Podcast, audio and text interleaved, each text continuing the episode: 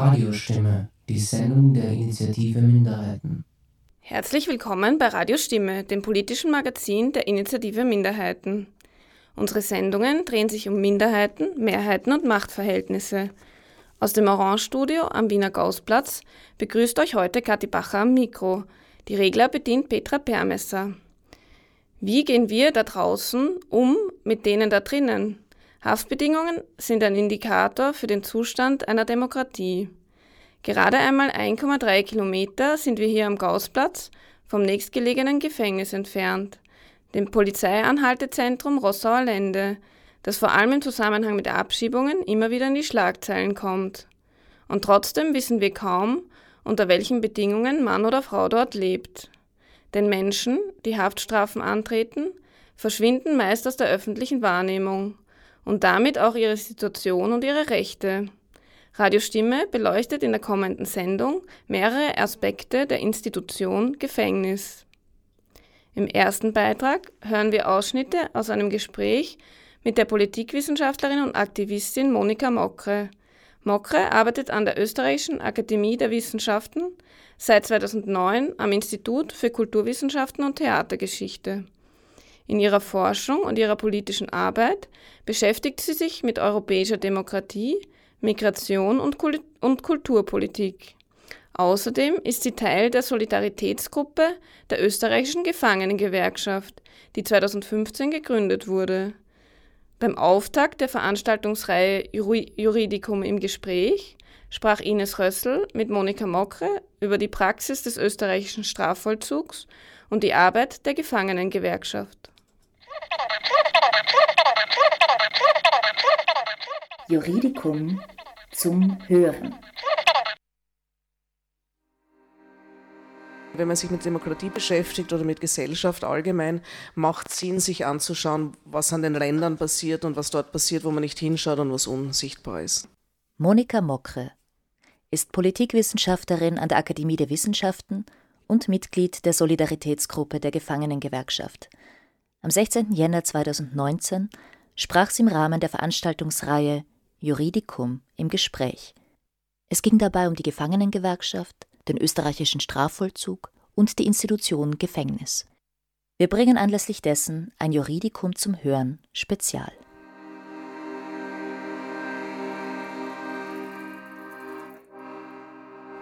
Das Gefängnis ist jener Ort, der bei Debatten über Strafrechtspolitik oft ausgeblendet wird – es ist nicht nur ein Ort des Wegsperrens, sondern auch des Aussperrens aus Öffentlichkeit und Teilhabe.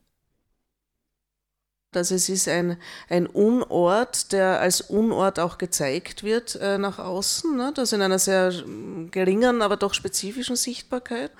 Und die Form, umzugehen mit Leuten, sie zu entmündigen, äh, Rechte nicht wirklich zuzulassen, kann man natürlich auch als so eine kondensierte Art sehen, wie Gesellschaft funktioniert. Ne?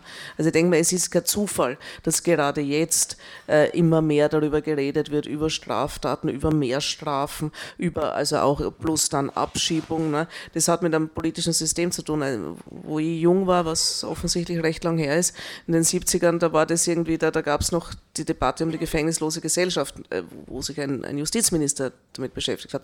Da war dann wirklich eine einigermaßen ernsthafte Debatte, ob und auf welche Art Gefängnis zur Resozialisierung beiträgt. Ne?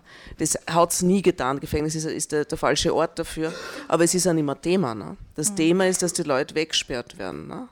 Man kann verschiedene Dinge anführen, was Gefängnisse so leisten sollen. Ne? Und da gehört also auch irgendwie eben, da, gehört die Resozialisierung dazu, wenn man so will, da gehört das Vorbild dazu, also, dass man, also die Abschreckung, ne? dass Leute das halt nicht tun. Sehr fraglich auch, ob das funktioniert. Was funktioniert, ist die Eliminierung das ist ja auch das Thema, was wir jetzt im öffentlichen Diskurs haben. Ne? Also wenn jetzt irgendwie weg, weg, weg. Ne? Und dieses Bild, denke ich mal, also dass alle, die alle, die nicht das leisten, was sie leisten sollten in dieser Gesellschaft, eigentlich aus ihr ausgeschlossen werden sollen, das verkörpert sie sehr, also sehr, sehr sichtbar im Gefängnis. Wir, wir haben es in anderen Formen der Prekarisierung des Ausschlusses auch, aber dort hast du es jetzt so richtig mit Mauern und Gittern und so. Ne? Das Aussperren aus der Öffentlichkeit zeigt sich auch am Wahlrechtsausschluss von Strafgefangenen. Noch bis ins Jahr 2011 bedeutet eine mehr als einjährige Freiheitsstrafe automatisch den Ausschluss vom Wahlrecht. Nach einer Verurteilung Österreichs durch den Europäischen Gerichtshof für Menschenrechte wurde die Bestimmung abgemildert, aber nicht abgeschafft. Das Gericht kann weiterhin bei bestimmten Straftaten sowie bei einer unbedingten Freiheitsstrafe von mehr als fünf Jahren einen Wahlrechtsausschluss verhängen. Auch andere Rechte sind im Gefängnis höchstens in sehr prekärer Form gewährleistet dass das äh, willkürlich zugeteilt wird äh, und irgendwie jedes Recht eher so ein, wie ein Privileg gehandhabt wird. Ne? Also man sagt, okay, also es gibt das Recht auf Freizeitgestaltung oder sowas, aber sobald du dich irgendwie falsch benimmst, äh, dann wird dir dein äh, Fly, äh, der Fleigang, aber der Hofgang äh, gestrichen oder der Sport oder wie auch immer. Ne? Äh, also das, dieses Ausgeliefertsein. 2015 wurde die österreichische Gefangenengewerkschaft ins Leben gerufen. Nach deutschem Vorbild machten drei Gefangene in der Justizanstalt Graz-Kallau den Anfang: Oliver Riepan, Georg Huss und Herwig Baumgartner. Äh, und die Anstalt hat es mitbekommen und hat die drei dann sofort getrennt. Die Gefangenengewerkschaft besteht derzeit noch als informeller Zusammenschluss. Ihre Themen sind vielfältig. Also zum Beispiel Gesundheitsversorgung ist, spielt eine große Rolle. Äh, Strafgefangene sind nicht krankenversichert. Ähm, das heißt, wenn also wirklich, wenn, wenn was Ernsthaftes oder wenn etwas ist, was die Anstalt für ernsthaft hält, dann zahlt die Justizanstalt wie für einen, Privat, also für einen Privatpatienten im Krankenhaus. Ne? Was im Umkehrschluss bedeutet, viele, viele Dinge werden im Gefängnis irgendwie behandelt. Es geht in Bezug auf Arbeit auch um mehrere Dinge. Also es geht darum, dass also sehr wenig bezahlt wird, insbesondere ausgezahlt wird. Der Teil geht in die, äh, in die Rücklage und äh, ziemlich viel wird bezahlt für das äh, noble Quartier, das man dort hat. Äh, und die Leute sind interessanterweise arbeitslosenversichert, aber nicht pensionsversichert was bei Langzeithäftlingen oder auch bei Leuten, die immer wieder reingehen, ein echtes Problem ist. Ne? Das wird so eine Armutsfalle für die, fürs Alter. Es gibt andererseits natürlich, also wie erwähnt, also ein Großteil der ähm, Gefängnispopulation, das sind Migranten, Migrantinnen. Also da ist natürlich gut, die Hauptgeschichte, die jetzt mit dem Vollzug weniger zu tun hat, ist, dass so viele von denen dann irgendwie zuerst im Gefängnis und dann auch abgeschoben werden. Ne? Das hat aber jetzt also mit dem Strafvollzug jetzt weniger zu tun. Aber da sind auch diese ganzen Geschichten der Übersetzung und des Rechts zumindest zu erfahren, was mit einem geschieht sehr im Vordergrund, weil es wird einem nicht alles übersetzt, was die Leute kriegen und was für sie zentral ist. Das du weißt einfach nicht. Ne? Du hast ewige Geschichten mit dem äh, Recht auf Familienleben. Also einerseits in Bezug auf Besuch und, und es eigentlich gibt es das alles nach dem Gesetz, auch Langzeitbesuche und, und irgendwie Kuschelzelle, was auch immer, aber das dauert ewig und ist für die, für die wenigsten wirklich zugänglich. Und damit strafst du natürlich die ganze Familie mit und äh, macht es auch denen schwer, die ja dann die Resozialisierung noch einmal äh, sozusagen ähm, befördern sollen nachher. Ne? Und das wird natürlich dann schlimmer, wenn es tatsächlich Personalmangel gibt, was es in, manchen Anstalten sicher gibt oder Überbelag. Ne? Also ich meine, die, die Josefstadt ist eine Katastrophe, diese Anstalt, also für, für alle Beteiligten. Ne? Die ist immer überbelegt. Äh, da kommen die, die Justizwachebeamten nicht klar. Äh, wenn du dort besuchen gehst, äh, musst du einen Halbtag mindestens vornehmen, also freinehmen, weil du nicht weißt, wann du reinkommst. Ne? Gut, es hat, es hat mit Migration zu tun, es hat natürlich auch viel mit Klasse zu tun. Ne? Also je nachdem irgendwie, wie du äh, gebildet bist, aus welchem Bereich du kommst, du hast da leichter mit solchen Arten des, des äh, Schrifttums oder so. Ne? Also du, du hast alle Diskriminierungen und Differenzierungen, die du äh, draußen hast, dann irgendwie auch nochmal härter drinnen. Ne? Lässt sich eine gefängnislose Gesellschaft denken? Müssen wir vielleicht gerade diesen Gedanken zum zentralen Ansatzpunkt machen? Ich meine, man könnte es man dann auch wieder umdrehen gell, und sagen, also was bringt das Gefängnis eigentlich für die Gesellschaft? Nicht, also nicht nur für Leute, die drin sind, sondern für die anderen. Ne? Also wir wissen, die, die Rückfallquoten sind ziemlich hoch. Das ist jetzt auch, das ist gut rational begründbar, wenn man die Leute rauslässt und sie haben nichts in der Hand und haben kein Geld und nichts. Ne? Also was, was, was haben wir davon? Ne? Oder wer, wer hat irgendwas davon? Also was verlieren wir, wenn wir kein Gefängnis haben? Wir verlieren die Möglichkeit, Leute wegzusperren, right? Ähm, und dieses Wegsperren ist argumentiert vermutlich mit unserer äh, Sicherheit ne, bei diesen emotionalisierten Verbrechen. Gut. Jetzt gibt es aber Formen von Mord zum Beispiel, die sind sehr personalisiert, würde ich sagen. Ne? Also meine erste Geschichte mit einem Strafgefangenen, also das war, da, da, war, da war ich noch sehr jung, also da war ich noch in der Schule oder so, der hat im Drogenrausch und im Streit seine Mutter ermordet. Also ermordet nicht, Totschlag war es, ne? Das ist ja, soweit ich informiert bin und den Kontakt verloren, hat er nie wieder wen umgebracht. Das ist ein sehr individualisiertes Verbrechen. Also wenn ich jetzt von der, davon ausgehe, dass, er, dass die Leute geschützt werden müssen, bei anderen Geschichten äh, ist das natürlich, dann ist die Frage des Wiederholungstäters, aber das finde ich vielleicht auf verschiedenen Ebenen. Also ich glaube, die, die ganze Fragestellung ist irgendwie verquast ein bisschen über diesen Diskurs, wenn man, der auch, wie es auch im Gesetz so aufgeführt wird, also wenn man irgendwie etwas Böses macht, dann muss man weggesperrt werden. Also warum genau wegsperren? Nicht? Also wenn auch strafen, warum genau dadurch? Nicht? Und ich glaube, das ist also ohne das jetzt äh, wirklich weiß, was man mit Serienmördern macht oder so, nicht? Aber ich glaube, also das wäre der Weg, um darüber nachzudenken, sozusagen. Nicht? Also was bringt uns das Gefängnis wo und wie ließe sich das anders vielleicht sogar besser lösen? Die Gefangenengewerkschaft wird unterstützt von der sogenannten Solidaritätsgruppe. Diese besteht aus Menschen wie Monika Mokre, die selbst nicht in Haft sind.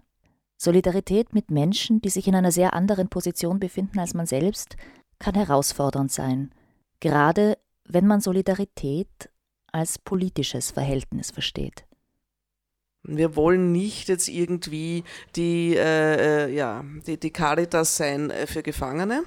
Wir wollen politisch arbeiten für und mit Gefangenen das sagt sie aber sehr viel leichter, als es dann im Alltag tust. Ne? Weil natürlich im Alltag, wenn du eben so unterschiedliche Möglichkeiten hast, es schon nahe liegt, dass du Dinge tust, weil du draußen bist, ne, der andere drinnen und dass du dann in so ein Verhältnis reinkippst. Ne? Jetzt, äh, wenn, wenn du solidarisch bist mit Leuten, deswegen, weil sie im Gefängnis sind oder deswegen, weil sie geflüchtet sind, können die natürlich ähnliche politische Ideen haben wie du, aber es ist nicht besonders wahrscheinlich. Ne? Also es gibt da sozusagen einen gemeinsamen Nenner, den man hat, also das Gefängnis sollte abgeschafft werden und wenn nicht abgeschafft, verbessert.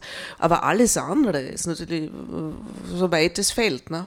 Und auch das ist natürlich eine Herausforderung für so eine Solidarität, wenn man sie politisch versteht. Also wie, wie macht man das? Drinnen sind also die Gefangenen, draußen die Solidaritätsgruppe.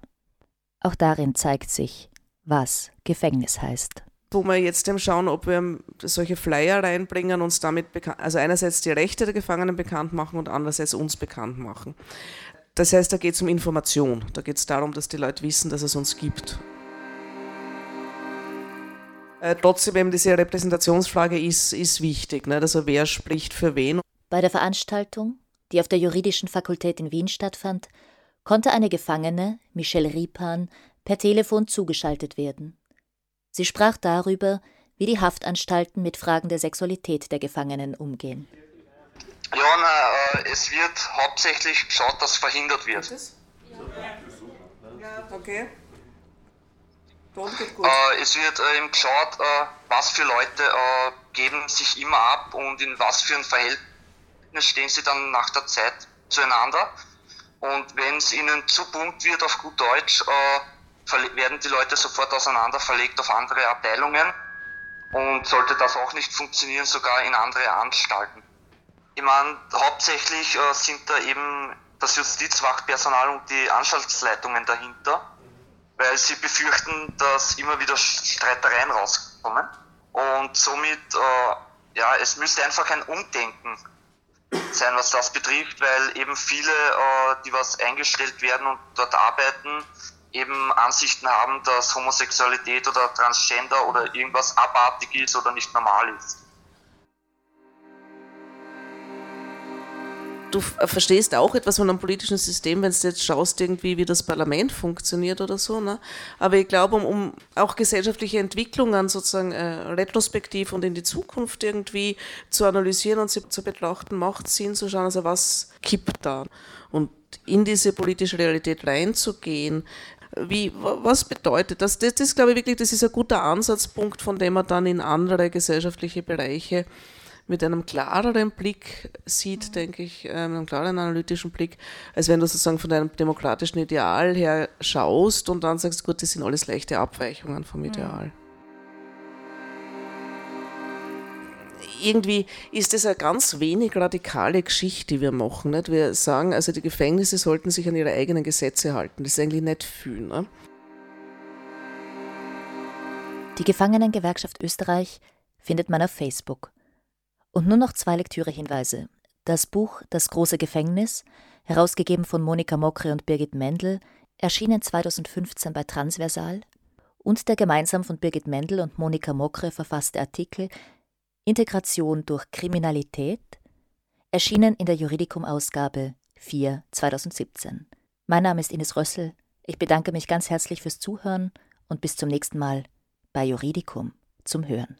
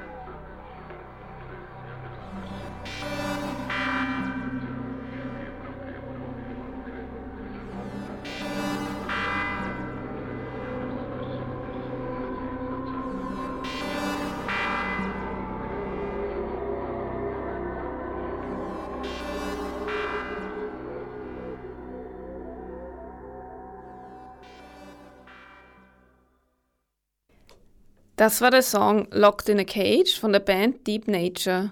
Davor hörtet ihr ein Juridikum zum Hören Spezial vom 25. Jänner 2019 mit Monika Mockre zur Institution Gefängnis, Gefangenengewerkschaften und zum österreichischen Strafvollzug. Die heutige Sendung von Radio Stimme dreht sich um die Themen Strafvollzug und Knastkritik.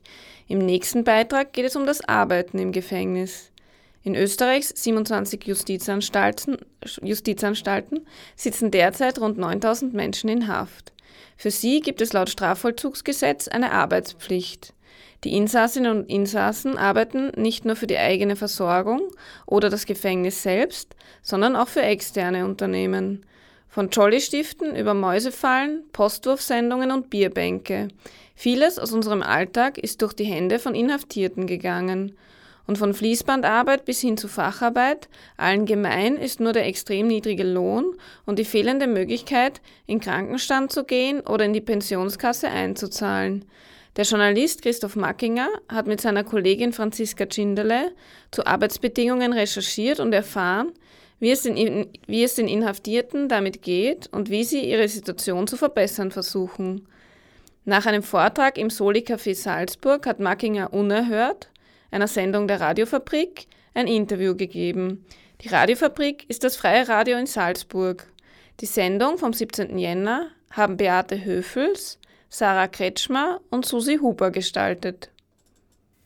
Hallo. Ich habe den Christoph per Telefon äh, angerufen. Der Christoph hat vor kurzem, oder du hast vor kurzem im Soli-Café einen Vortrag gemacht äh, über Hackeln im Häfen, Niedriglohnzone Knast. Das ist das Thema äh, von deinem Vortrag. Wollte mal so kurz, also es gibt eine lange Version als Mitschnitt, die ich gemacht habe, die man sich dann auch anhören kann. Äh, und jetzt wollten wir kurz darüber reden, so quasi als Teaser, dass du kurz erzählst, um was ging es in dem Vortrag. Genau. In Österreich äh, existieren 27 Justizanstalten. Dort sitzen derzeit ca. 9000 Leuten, Leute in Haft, also in Untersuchungshaft, Strafhaft etc. Ähm, und nachdem es in Österreich laut Strafvollzugsgesetz eine Arbeitspflicht gibt für alle Menschen, die in Strafhaft sitzen, das heißt, die dort äh, eine Haftstrafe absitzen, also die verurteilt worden sind und da jetzt ihre Zeit verbringen müssen, ähm, habe ich mich mit einer Kollegin damit beschäftigt, wie diese Jobs ausschauen, äh, die Häftlinge oder Inhaftierte in Österreich machen müssen, weil in anderen Ländern gibt es Tendenzen dazu, dass das eine Niedriglohnzone ist, das heißt, dass Unternehmen dort investieren äh, und von jederzeit verfügbaren äh, Arbeitern, Arbeiterinnen ihre Sachen erledigen lassen, die zum Teil billiger sind als in Freizeit, weil Lohnnebenkosten etc. Äh, wegfallen. Genau, also laut äh, Strafvollzugsgesetz gibt es für Inhaftierte in Strafhaft äh, die Arbeitspflicht. Das heißt, die Inhaftierten können den Job nicht wählen, ihnen wird was zugeordnet.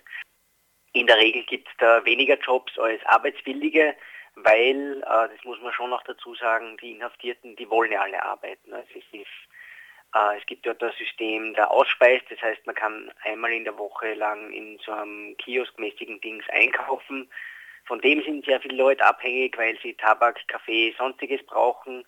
Ähm, und dazu kommt, dass die Menschen im Knast in Österreich äh, meistens die Ärmsten der Armen sind. Also wir haben, das glaube ich, kann man schon so sagen, eine Klassenjustiz. Das heißt, Leute, die viel Geld haben, äh, können sich gute Anwälte leisten, ähm, kommen mit niedriger Wahrscheinlichkeit in, in, in Haft. Äh, und die Leute, die dann wirklich ihre Haftstrafe absitzen müssen, ganz klassisch, sind eigentlich in der Regel äh, viele Leute, äh, die keinen Wohnsitz in Österreich auch haben oder einfach Leute, die in der unteren sozialen Schicht sind. Deswegen ist dort die Arbeit wichtig, weil man Geld verdienen kann, nur man verdient dabei sehr wenig Geld. Also man verdient halt das Geld, was man dann auch wieder dort äh, im, im Gefängnis quasi ausgibt.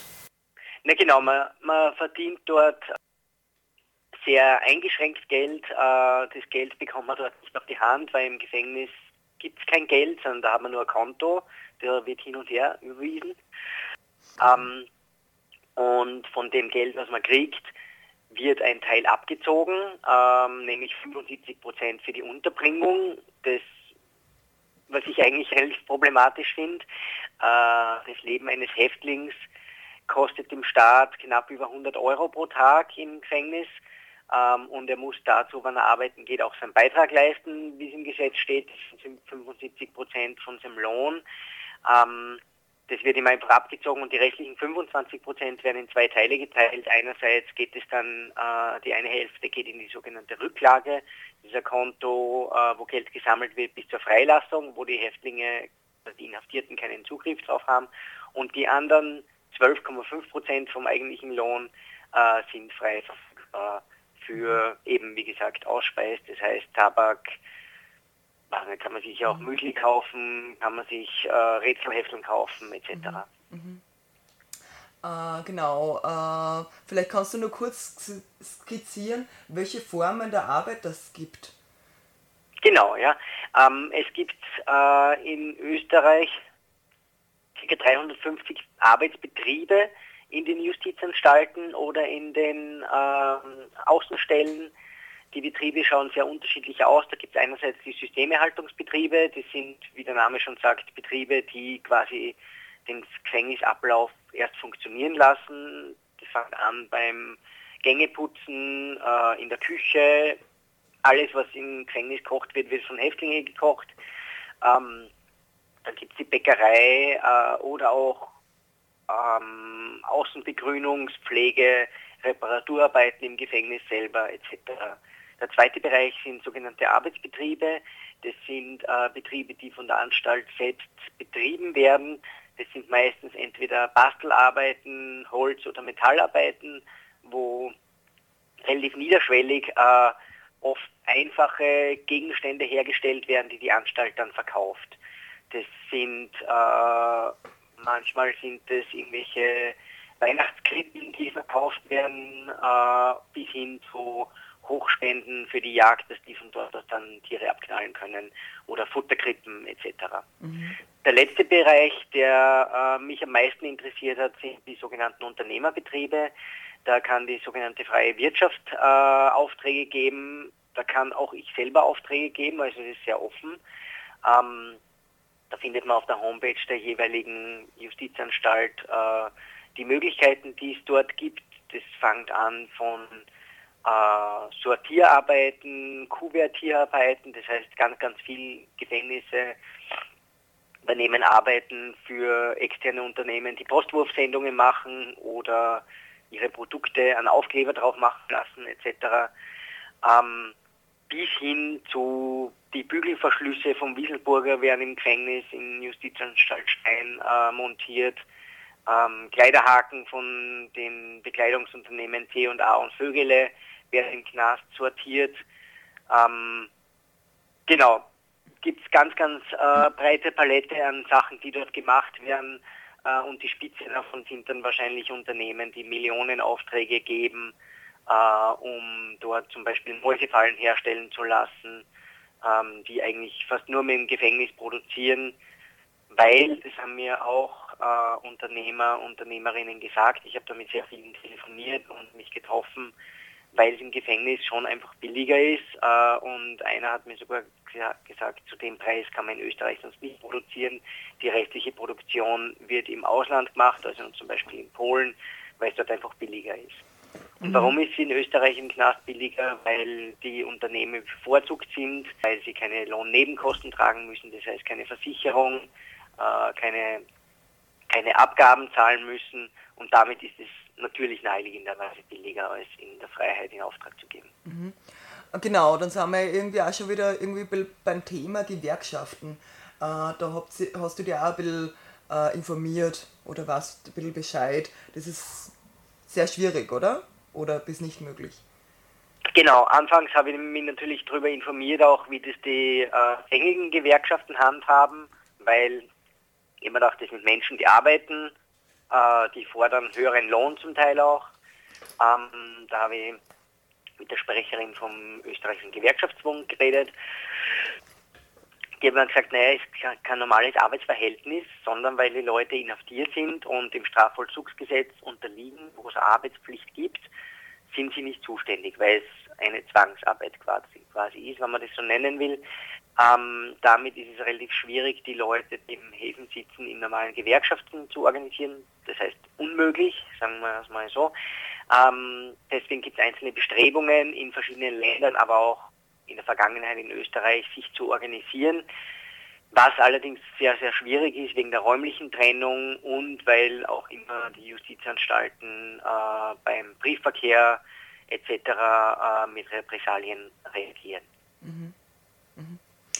Genau, Thema Briefverkehr. Über das wollte ich mit dir auch noch reden. Es ist ja möglich und eine ganz nette äh, Art, äh, Häftlingen, denen ja recht langweilig oft ist, Briefe zu schreiben. Und da wollte ich die fragen, äh, vielleicht kannst du erklären, wie das funktioniert. Also wie kommt man da an Adressen zum Beispiel? Also wenn wir jetzt zum Beispiel sagen, ich will jetzt einfach nur jemanden schreiben, weil, weil ich eigentlich gerne eine Brieffreundschaft haben will, Freundschaft haben will. Mhm.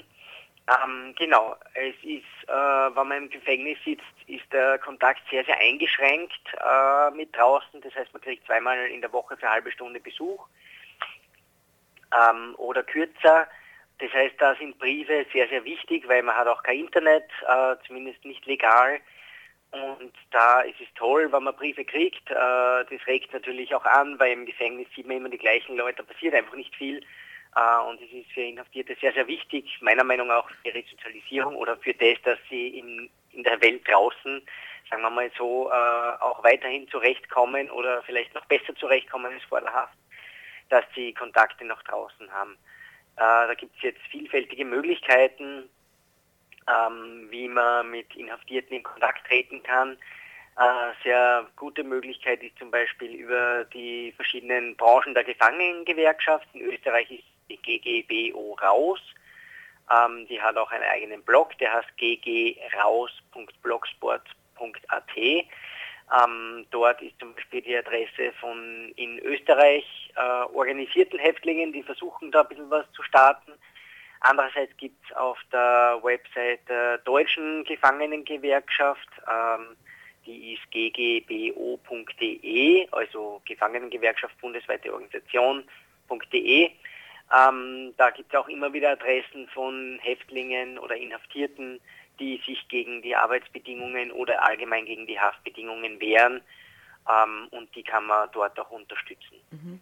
Und äh, ich glaube, für viele Leute, für viele Hörer und Hörerinnen jetzt ist auch nicht so klar, was soll ich da reinschreiben? Gibt es Sachen, die ich nicht reinschreiben darf? Oder was schreibe ich die Leute? Ich meine, die erleben ja quasi nichts. Also ich finde es ein bisschen schwierig, jemand zu schreiben, vielleicht, äh, der, ja, der nicht raus darf. Das, das ist irgendwie ein bisschen befremdlich, glaube ich, für manche. Ja, das hängt natürlich von jedem und jeder selbst ab, was man da genau reinschreibt, wie persönlich man das Ganze mhm. gestaltet oder wie allgemein das, man das haltet, äh, nachdem die Post in der Regel kontrolliert wird, ähm, ist natürlich sinnvoll, wenn man darauf achtet, dass man nichts reinschreibt, was irgendwen äh, strafrechtlich irgendwie mhm. Probleme kriegen, äh, bringen kann, aber das ist hoffentlich eh klar. Äh, und dass man nichts beilegt, was jemanden Probleme bringen könnte. Äh, ganz allgemein gilt, Inhaftierte sind so unterschiedlich wie du und ich. Das mhm. sind ganz normale Leute. Wie die auf verschiedene Sachen reagieren, ist sehr, sehr unterschiedlich. Manche packen es vielleicht gar nicht, viel zu hören, was draußen so passiert, weil sie mitkriegen, dass sie das alles verpassen. Andere freuen sich sehr, sehr äh, viel darüber, wenn sie äh, von der Welt außerhalb der, der Gefängnismauern hören. Also ich würde äh, dazu raten, nur Mut. Mhm. Einfach mal wenn zu schreiben, wenn man interessant findet. Es gibt äh, auch im Internet von verschiedensten Inhaftierten weltweit äh, Listen mit Adressen, seien es Inhaftierte, die wegen äh, Ökoaktivismus dort sind, wegen Antifaschismus. Ähm, genau, gibt es die mhm. verschiedensten Listen von Inhaftierten und ich glaube, man kann einfach mal hinschreiben, sagen, hallo, ich bin der und der, ich mache das und das oder die und die und äh, wie geht's dir so, was machst du so und dann kann man eh schauen, ob sich äh, Kommunikation entwickelt, die, wo beide was davon haben. Mhm. Ja. Ja, das klingt ja ganz gut. Vielleicht auch zum Sprachenlernen, wenn man jetzt Griechisch lernt oder so. Gibt es sicher Häftlinge in Griechenland, die, die man schreiben kann auf Griechisch. Oder ja, zum Beispiel. Ja gut, ähm, danke Christoph. Sehr gern, danke.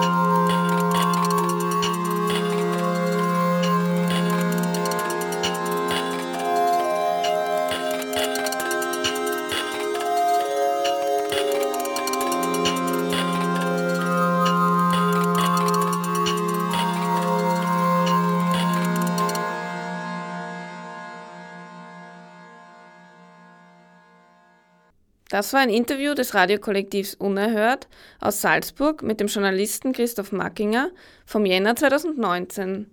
Danach spielten wir den Song Jailbreak von Pix.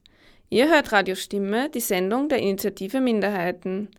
Thema unserer heutigen Sendung sind die Haftbedingungen in Österreichs Gefängnissen. Schon einmal, im Herbst 2017, haben wir uns mit Freiheitsentzug beschäftigt, und zwar mit dem Maßnahmenvollzug. Darunter versteht man vorbeugende, freiheitsentziehende Maßnahmen zur Unterbringung von als gefährlich eingestuften Verbrecherinnen und Verbrechern sowie Täterinnen und Tätern, die aufgrund mangelnder Schuldfähigkeit nicht verurteilt werden können. Auch hier ist der Reformbedarf groß. Die damalige Sendung könnt ihr sowie alle anderen Radiostimme-Sendungen jederzeit in unserem Archiv unter www.radiostimme.at nachhören und auch nachsehen, welche Musik wir gespielt haben. Nun zum Beispiel folgt Breakout von den Doughboys.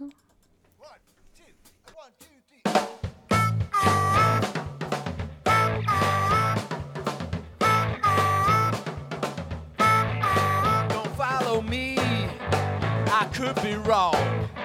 It's in the air, soon I'll be gone. Stuck here inside four stone walls. I'm leaving now if I got to crawl.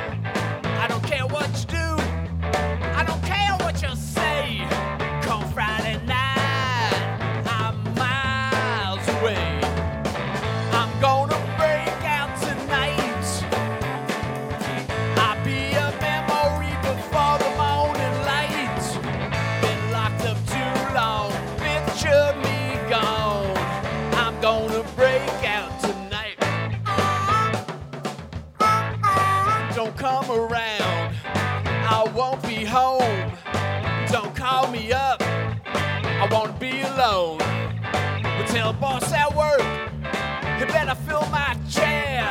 You come looking for me, you know I won't be there.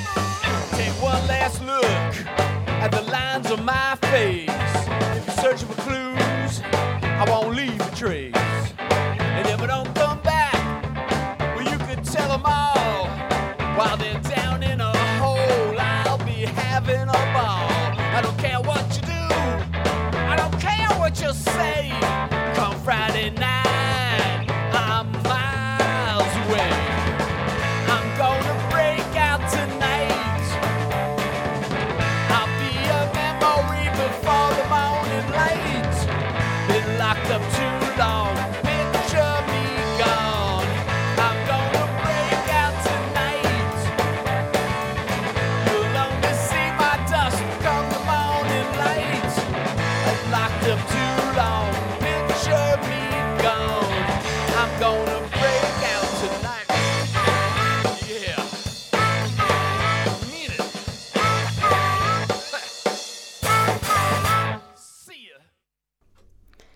Strafe ist die Wurzel der Gewalt auf unserem Planeten.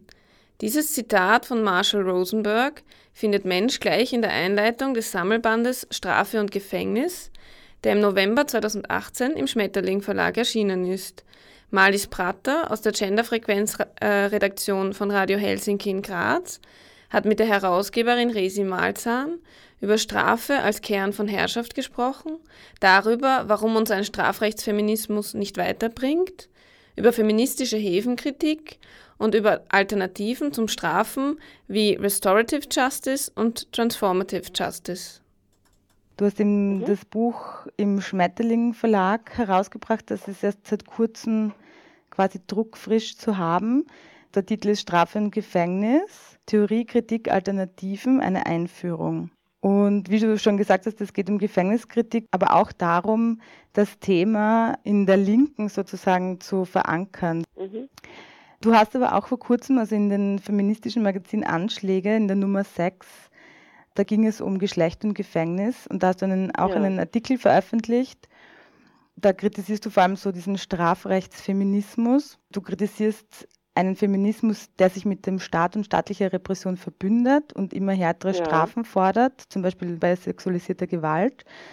Warum ja. ist es äh, deiner Meinung nach zu kritisieren? Warum, warum lehnst du das ab? Da gibt es mehrere Ebenen, was daran problematisch ist. Und es war ja auch durchaus nicht immer so. Also es gab ähm, durchaus auch schon feministische Bewegungen in der Vergangenheit, in den der letzten Jahrzehnte, die ähm, anders gemacht haben und die eben auch genau das kritisiert haben, wenn, wenn sich dann irgendwelche versucht haben, mit den staatlichen Instanzen gemein zu machen. Also man könnte zunächst damit anfangen, dass, dass man sich mit einer Herrschaftsinstanz gemein macht. Das heißt, man hat dann schon mal einen, bestimmte, einen bestimmten Anspruch an Emanzipation aufgegeben, wenn man sich ähm, mit einer, äh, einer Herrschaftsinstanz wie dem Staat verbündet. Ähm, man sucht dann ja nach einer, einer herrschaftlichen Lösung und nicht mehr nach einer selbstbestimmten. Ähm, das wäre so sozusagen mal so eine ganz grundlegende Problematik. Ähm, das andere sind zwei Sachen. Erstens muss man immer klar haben, dass es Menschen gibt, die sich nicht an den Staat wenden können, aus verschiedenen Gründen, zum Beispiel weil sie keine Papiere haben oder auch weil sie, ähm, und da gehören eben auch Frauen, die Gewalt erleben dazu, aber auch Menschen, die queergeschlechtlich unterwegs sind. Es besteht eben äh, durchaus auch die Gefahr, dass man durch das Anrufen der Polizei oder äh, der Gerichte ein zweites Mal victimisiert wird. Man kann sich ja durchaus nicht darauf verlassen, dass diese dort arbeitenden Menschen in ihrer Logik Verständnis für einen haben und das gut behandeln, beziehungsweise ist es meistens so, dass sich in solchen hierarchischen und autoritären Strukturen ja eher die hierarchischen und autoritären Strukturen verhärten und bestätigen, die in der Gesellschaft eh schon bestehen, ähm, sprich rassistisch, sexistisch, homophob. Und deswegen gibt es zum Beispiel in den USA ähm, eine Bewegung, die sich äh, Transformative Justice nennt, die genau aus solchen Szenen sich entwickelt hat, also aus der schwarzen Bewegung, aus der äh, schwul-lesbischen Queer-Bewegung, vor allem auch ähm, ja, Menschen, Women of Color, Feminismus Bewegung, weil klar ist, man kann sich nicht an die Polizei wenden. Es wird dann alles nur noch schlimmer. Man muss damit rechnen, ein weiteres Mal zum Opfer gemacht zu werden, bis hin zu, ähm, dass also die Schuld umgekehrt wird oder Opfer, die die Polizei gerufen haben, dann zum Täter erklärt wurden. Sprich, was kann man denn dann anders machen? Also was macht man denn, wenn man gar nicht auf diese Strukturen zurückgreifen kann? Und dann muss man sich was anderes ausdenken. Und so ist Transformative Justice entstanden. Jetzt mal ganz grob holzschnittartig ähm, erklärt. Es gibt dazu auch einen Artikel in dem Buch. Und eine andere Geschichte, die ich daran ähm, schwierig finde, sich mit dem Staat da so gemein zu machen, ist die Straflogik selber. Also ich stelle eben in dem Buch nicht nur das Gefängnis, sondern die Logik des Strafens selber in Frage. Es geht mir darum zu zeigen, dass Strafen ein hierarchischer Akt ist, der zudem zu einer Gewaltspirale führt und nicht zu Wiedergutmachung, Verständnis oder Veränderung. Das hat auch was damit zu tun, dass mit dem Akt des Bestrafens und dem ganzen justiziellen Ritual, aber auch mit der gesellschaftlichen Art des Umgangs, eine Stigmatisierung desjenigen, der oder die als Täter dann da ähm, betitelt werden, einhergeht. Und ähm, eine solche Stigmatisierung führt in der Regel dazu, dass die Leute das abwehren, auch zu Recht. Wer möchte denn schon mit äh, so einem Label leben? Und es ist ja auch falsch. Äh, Menschen sind ja nicht eindimensional, also niemand ist nur Mörder oder Vergewaltiger oder Skifahrer oder Dichter. Also wir haben ja alle mehrere Seiten. Und so ein Label, das man dann da aufgepappt bekommt mit so einer Strafe, so eine Schuldzuweisung in der Form, führt tendenziell eher nicht dazu, dass die Leute sich mit dem befassen, was sie getan haben und was passiert ist und auch hinterfragen, was daran jetzt problematisch ist, sondern das eher abwehren. Das sprich, es ist sogar kontraproduktiv in dem Sinne von dem, was wir eigentlich wollen, nämlich ähm, dass bestimmte Gewaltakte oder alle Gewaltakte weniger passieren. Ähm, insofern tun wir uns da eigentlich gar keinen Gefallen damit, auf so eine Art und Weise vorzugehen, weil wir damit gar nicht das erreichen, was wir eigentlich gerne hätten, sondern nur unsere Rachebedürfnis ausleben und ähm, ja, dem Leid, das auf der einen Seite passiert ist, einfach noch ein Leid auf der anderen Seite hinzufügen und Veränderung blockieren. Noch ein Punkt, den du im, im Artikel von den Anschlägen erwähnst, ist dieser Denkfehler, dass durch eine zum Beispiel institutionalisierte Repression, also staatliche Repression durch mhm. Gefängnisstrafen, sozusagen auch gesellschaftliche ähm, Machtverhältnisse verschleiert werden und individualisiert werden. Kannst du das nochmal mhm. vielleicht genauer ausführen? In, hinter der Art und Weise, wie jetzt, wie sowohl wir dann denken, als auch wie der Staat reagiert. Ähm, und das ist ja nicht das Gleiche, aber sie beziehen sich aufeinander. Ähm, steckt ein bestimmter, ein bestimmtes Muster, ein bestimmter Vorgang, eine bestimmte Idee, nämlich dass eine Tat einem konkreten Individuum zugeschrieben wird und dieses Individuum dann dafür vollumfänglich verantwortlich ist. Also ne, das Prinzip der individuellen Verantwortung. Und daran sind jetzt mindestens zwei Sachen problematisch. Erstens, das habe ich vorhin schon erwähnt, also dass wir als Individuen sehr vielschichtig sind und vor allem auch uns entwickeln. Und dass wir auch nicht in der Form als Individuen sozusagen einem freien Willen unterliegen, wie man das so gerne meint. Also jeder, der schon mal versucht hat, aufzuhören mit dem Rauchen, wird das kennen, dass wir Dinge tun oder nicht aufhören können, Dinge zu tun, obwohl wir es gerne würden. Also wir sind nicht solche logischen Entitäten, die auf diese Art und Weise verantwortlich gemacht werden können. Das ist, das macht schon mal eine eindimensionale Sicht von jemandem, sage ich mal. Das zweite ist, dass es ein sehr praktischer Vorgang ist, um zu sagen, warum alle anderen nicht verantwortlich sind. Und da schleicht sich so die kollektive und die gesellschaftliche Verantwortung raus. Also warum hat jemand irgendwas gemacht? Was ist denn der Hintergrund der ganzen Geschichte? Woher kommt diese Person? In welchem sozialen Kontext? In was für sozialen Strukturen? In was für Machtverhältnissen? Vor welchem Hintergrund ist es passiert? Und äh, wie ist die Situation zustande gekommen? Und da gibt es immer eine kollektive, eine gesellschaftliche Verantwortung, die man halt wunderbar ausblenden kann, wenn man einfach nur das einer Person zuschreibt ich glaube, dass uns das deswegen so gut gefällt, diese Idee der individuellen Verantwortung, weil wir dadurch aus dem Schneider sind. Wenn wir jetzt über sexualisierte Gewalt reden zum Beispiel, müssen wir uns nicht die Frage stellen, dass wir eigentlich jeden Tag dazu beitragen, dass bestimmte Narrative, bestimmte Verhaltensweisen, bestimmtes Sprechen und so weiter immer weiter existiert, immer weiter gepflegt wird, immer weiter sich reproduziert ähm, und könnten halt sagen, also nee, also ich habe damit nichts zu tun, das ist der Böse ich glaube, wenn, also wenn wir uns entwickeln wollen, persönlich und als Gesellschaft, dann tun wir ganz gut daran, das aufzugeben und da hinzuschauen und zu, zu schauen, wo steckt da der Teufel im Detail und was müssen wir alle zusammen ändern, damit sich Situationen und Strukturen ändern und damit dadurch auch bestimmte Taten unwahrscheinlicher werden. Was ich auch sehr, sehr interessant gefunden habe in der Einleitung vom Buch, beziehst du dich unter anderem äh, auf Marshall Rosenberg. Also das mhm. ist ja der Erfinder der gewaltfreien Kommunikation, Erfinder jetzt unter mhm. Anführungsstrichen, mhm. aber der dieses Konzept halt stark vertreten hat. Mhm. Und ich finde es deshalb interessant, weil, weil gerade in der Linken das nicht unbedingt häufig als Referenz herangezogen wird. Mhm. Warum ist das für dich ein wichtiges und anschlussfähiges Konzept? Es gibt insofern eine sehr starke Verbindung zu dem ganzen Strafe- und Knast-Thema, als dass also die Formen von Alternativen, die entwickelt wurden und die es auch schon gibt, wie Transformative Justice, die ich bereits erwähnt habe, oder Restorative Justice, sehr stark darauf aufbauen. Also das sind Formen der Konfliktbearbeitung, auch von sehr schmerzhaften Konflikten. Und man merkt vielleicht schon, wir reden nicht mehr von Straftaten oder sowas, sondern wir reden dann von Konflikten oder von, von schmerzhaftem Geschehenem, das zwischen Menschen aufgearbeitet wird, wohlgemerkt auf der Basis von Freiwilligkeit, aber da geht es um Dialogverfahren, um irgendwie auch gemeinsame Verantwortungsübernahme und vor allem auch darum, eben zu schauen, was, was dahinter ist, was dahinter steht, was gebraucht wird von den Beteiligten. Ich mag ganz gerne so zur Illustration dieses Gegenüberstellen der, der Fragen, die sich jetzt das Justizsystem oder die Restorative Justice stellt.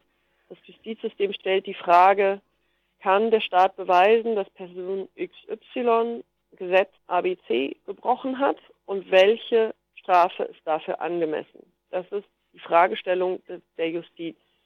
Da geht es null um Wiedergutmachung oder um irgendwas anderes, sondern kann man beweisen, dass der dieses Gesetz gebrochen hat und welche Strafe ist dafür angemessen? Und bei Restorative Justice geht es darum, wer wurde verletzt, was brauchen die Beteiligten, wessen Verantwortung ist es, ähm, das wieder gut zu machen.